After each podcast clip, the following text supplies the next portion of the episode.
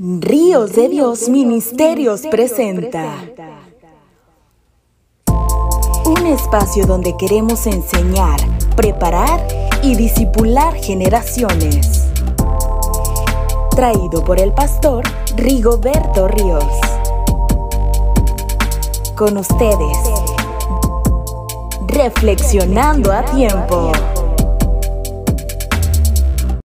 Empezamos en 3, 2, 1. Hola, ¿cómo están estimados amigos? Muchas gracias por el favor de su atención y por acompañarnos a este su programa Ríos de Dios Ministerios a través de YouTube. Y también gracias para, para las personas que nos escuchan a través de las distintas eh, plataformas de podcast como lo son eh, Spotify y algunas otras más con el programa Reflexionando a Tiempo. Y le pedimos de favor que al ver usted este programa le dé like, por favor, eh, timbre la campanita, se suscriba con nosotros, invite a otras personas, porque queremos seguir construyendo esta eh, comunidad de amigos amantes del estudio de la palabra de Dios, del estudio de la Biblia. Y bueno, pues en, en esta temporada estamos hablando acerca de grandes personajes de la Biblia y, y bueno, pues hoy concluimos eh, la serie de personajes que hemos visto en el libro de Génesis, el primer libro de la Biblia, el primer libro del Pentateuco, cuyo autor humano, inspirado por el Espíritu Santo, eh, eh, fue Moisés. Y en esta ocasión vamos a ver a Judá.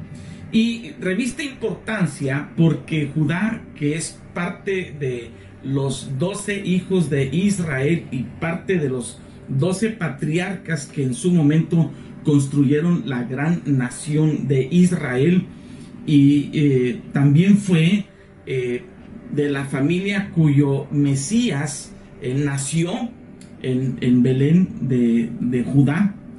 precisamente ese se llama el pueblo donde nació nuestro Señor Jesucristo. Y revista importancia porque es un personaje clave que nosotros después vemos y analizamos también en la genealogía de Jesucristo de Mateo capítulo 1. Pero bien, viendo los datos generales de, Judá, podemos decirles que su vida se, llevó a cabo, se desarrolló en, lo que es Canaán eh, y en Egipto, lo que era el mundo conocido en aquel entonces de Canaán y Egipto. La ocupación de Judá es que él era pastor, eh, era un oficio que en aquel entonces era considerado como uno de los más importantes. Y bueno, sus datos familiares es que sus padres son Jacob y Lea. Como le digo, Jacob es Israel, el padre de los doce patriarcas. Eh, su esposa, eh, según 1 Crónicas capítulo 2, versículo 3, fue la hija de Sua, su nuera Tamar. Y también es bien importante que ah, ah, anotemos que Tamar es su nuera porque ah, se desarrolla una historia muy interesante eh, en, la vida de Jacob con, su nuera. Eh, tuvo 11 hermanos y al menos una hermana y por lo menos eh, la Biblia menciona que tuvo cinco hijos. La historia de Judá la podemos ver relatada en la Biblia en Génesis capítulo 29 eh, versículo 35 hasta Génesis 50, capítulo 26.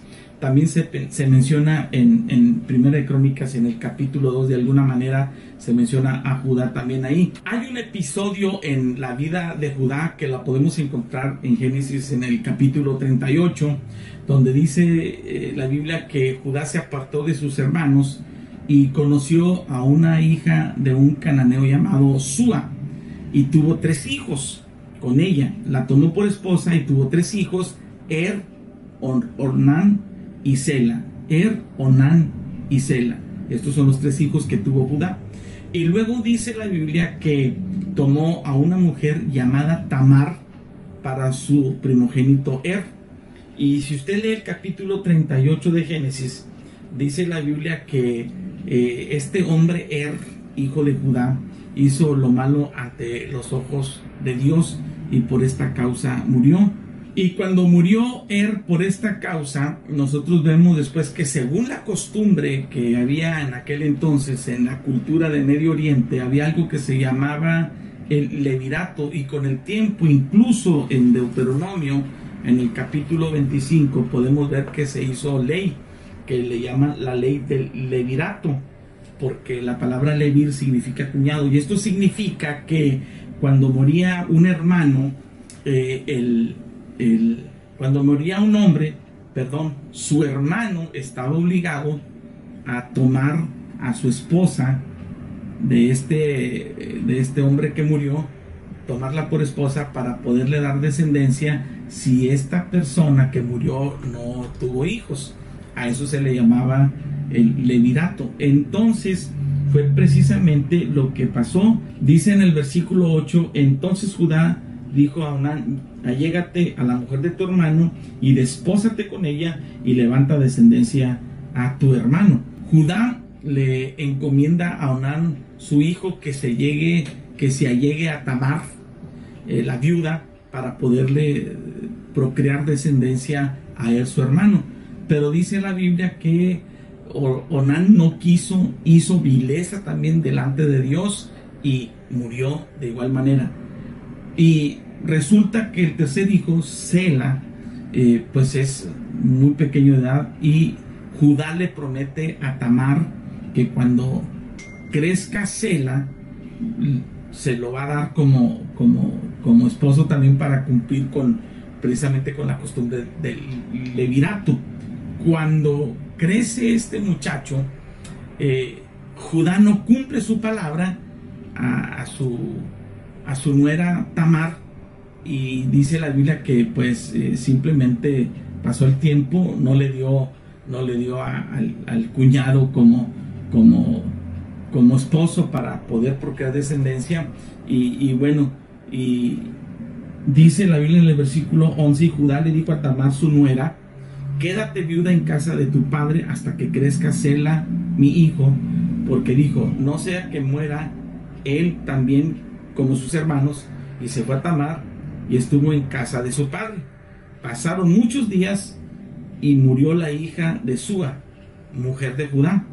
Después Judá se consoló y subía a los trasquiladores de las ovejas de Timnat, él y su amigo Ira, el adulamita. Entonces cuando Judá eh, llegó con su amigo a Timnat, se le dio aviso a Tamar, su nuera, y le dijeron, mira que ya llegó, por aquí anda tu suegro, eh, eh, en estos lugares porque vino con los esquiladores y vino a sus negocios como, como ganadero. Y dice la Biblia que Tamar se quitó sus vestidos de viudez y se disfrazó de ramera y se puso junto al camino. Y entonces Judá cuando la vio, como no sabía que era su, nuera, llega con ella y, y empiezan a platicar y, entonces esta mujer empieza a ofrecer sus servicios eh, de, prostitución y ella le dice, ¿qué prenda, qué prenda me darás si, si llegamos a un trato? Y él le dice, yo te voy a dar un, cabrito. Bueno, mientras esto sucede, ¿qué, lo, qué, qué puedes dejarme de prenda? Bueno, ¿qué quieres que te dé?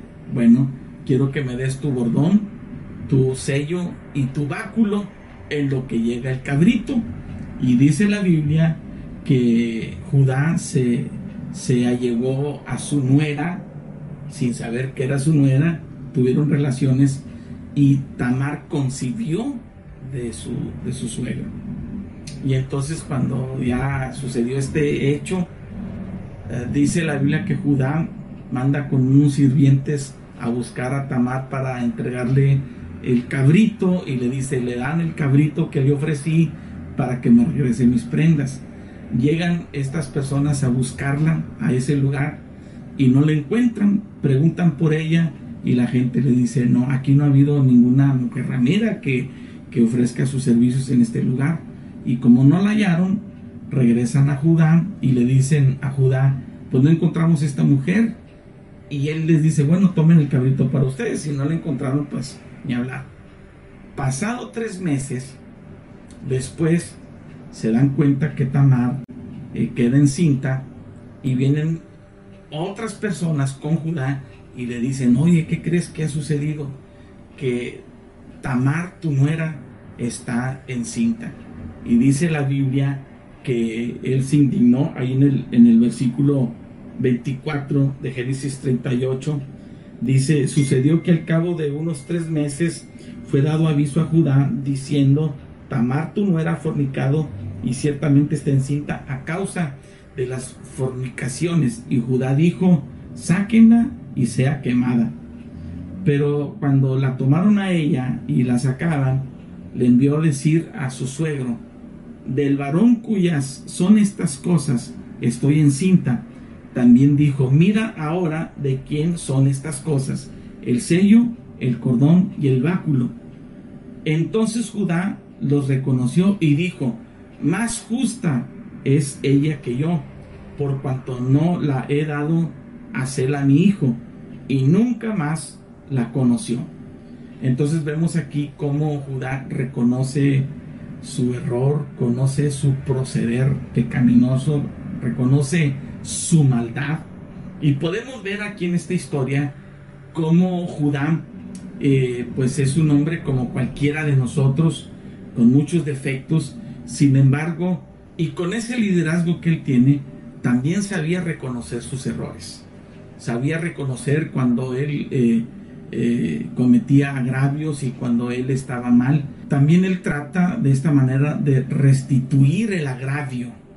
Eh, y vemos entonces en, en, la Biblia cómo Judá, en esta escena de su vida, tal vez un poco penoso, él reconoce eh, sus errores y busca la manera de cómo rectificarlos. Ahora, y es importante también eh, eh, conocer la historia de Judá, porque cuando Jacob viene a dar a Egipto por petición de José su hermano, y en los últimos días, cuando Jacob ya está a punto de morir, y que él empieza a profetizar acerca de sus hijos, ahí en Génesis capítulo 29, a cada uno de sus hijos les da la, bendición paternal, la bendición profética, y en el versículo 9 de Génesis 49 eh, dice Jacob profetizando hacia su hijo Judá, cachorro de león Judá, de la presa subiste, hijo mío, se encorvó, se echó como león, así como león viejo, ¿quién lo despertará? no será quitado el cetro de Judá, ni el legislador de entre sus pies, hasta que venga Silo. Y, la palabra Silo aquí es un criptograma que se refiere a, al Mesías. Le vuelvo a repetir el versículo 10. No será quitado el cetro de Judá, ni el legislador de entre sus pies, hasta que venga el Mesías. Y a él se congregarán los pueblos. Entonces podemos ver cómo Jacob profetiza a favor de Judá que de él precisamente vendría el Mesías. Ahora, en, en el libro de Mateo, en el Evangelio según San Mateo, en el capítulo 1, nosotros podemos ver que se mencionan a cuatro mujeres dentro de la genealogía de Jesús. Y nosotros vemos que de una manera eh, sorprendente, de estas mujeres que se mencionan, dos de ellas eh, son gentiles, que no son del pueblo hebreo. Y también se menciona a, Tamar, son cuatro mujeres, Tamar, Ra, Ruth y también la esposa de Urias, Eteo. Y dice en Mateo 1, en el versículo 3, Judá engendró de Tamar a Fares y a Sara, Fares a Errón y Errón a Aram, y bueno, y así habla de toda la genealogía hasta llegar a, la persona de Jesús. Vemos cómo Dios no hace acepción de personas, a pesar de los defectos, a pesar de los errores, a pesar de las situaciones contradictorias que vivieron estos personajes de la Biblia, cómo Dios eh, en su misericordia los restaura, los restituye y, luego cómo Dios los mete en el plan divino, en el proyecto divino, para que lleguen a ser parte de la genealogía del Mesías. Esto es algo extraordinario. Y cuando yo, yo estudio y leo eh, la situación de cada personaje y veo cómo humanamente pues tienen sus defectos y tienen sus virtudes también, ¿por qué no decirlo? Pero veo la parte humana, la parte donde ellos cometen esos errores y sin embargo Dios en su intervención divina les da una oportunidad de restaurarse, les da la oportunidad de resarcir su vida y, de encaminarse en los propósitos divinos que, Dios establece para ellos. Cuando yo veo esto en la Biblia, entonces me doy cuenta que tú y yo también tenemos esperanza. Que a pesar de los errores que cometemos, a pesar de las situaciones difíciles por las que vivimos, que quizá no seamos las personas más apropiadas, las personas más dignas para cumplir un, propósito de Dios o un cometido específico. Sin embargo, Dios en su misericordia y, en su amor nos perdona, nos restaura, nos levanta y nos coloca eh, eh, en, en, una situación en la que usted y yo podemos cumplir el plan perfecto de Dios para nuestras vidas.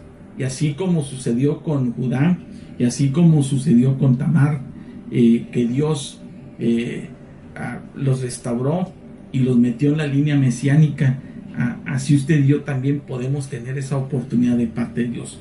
Yo le invito a que considere de una manera eh, muy atenta el hecho de que Dios tiene su mirada puesta en usted. No sé en qué condición se encuentra en este momento. No sé qué experiencias usted esté viviendo en estos momentos. Encomiende su vida al Señor. Yo estoy seguro que Dios, en su amor y en su misericordia, lo levantará, lo restaurará, le perdonará cuando usted genuinamente esté arrepentido. Dice la Biblia, el que encubre sus pecados no prosperará, pero el que los confiesa y se aparta alcanzará misericordia. Yo le invito para que usted conozca a ese Dios de amor, a ese Dios de oportunidades, de segundas oportunidades, que conozca a ese Jesús que está dispuesto a perdonarle por el sacrificio que Él ofreció en la cruz del Calvario por todos nosotros. Amados amigos, yo los invito para que usted considere a Cristo Jesús en su vida. ¿Qué le parece si oramos? Señor, te damos muchas gracias en esta eh, oportunidad de que estamos platicando y en esta oportunidad que estamos estudiando tu palabra. Oramos a ti para pedirte de todo corazón, Señor, que tú toques la vida de las personas que nos están escuchando y que entiendan, Señor, que no importa por la situación en la que están viviendo, que no importa las experiencias por las que ellos están pasando, por muy difíciles, tristes que éstas sean, Señor, tú estás dispuesto a cambiar el destino de su vida, estás dispuesto a amarles, estás dispuesto a perdonarles. Señor, toca sus corazones y manifiesta tu amor y tu misericordia y muéstrales tu salvación. Te lo pedimos en el nombre de Jesucristo. Amén. Muchas gracias y que Dios les bendiga.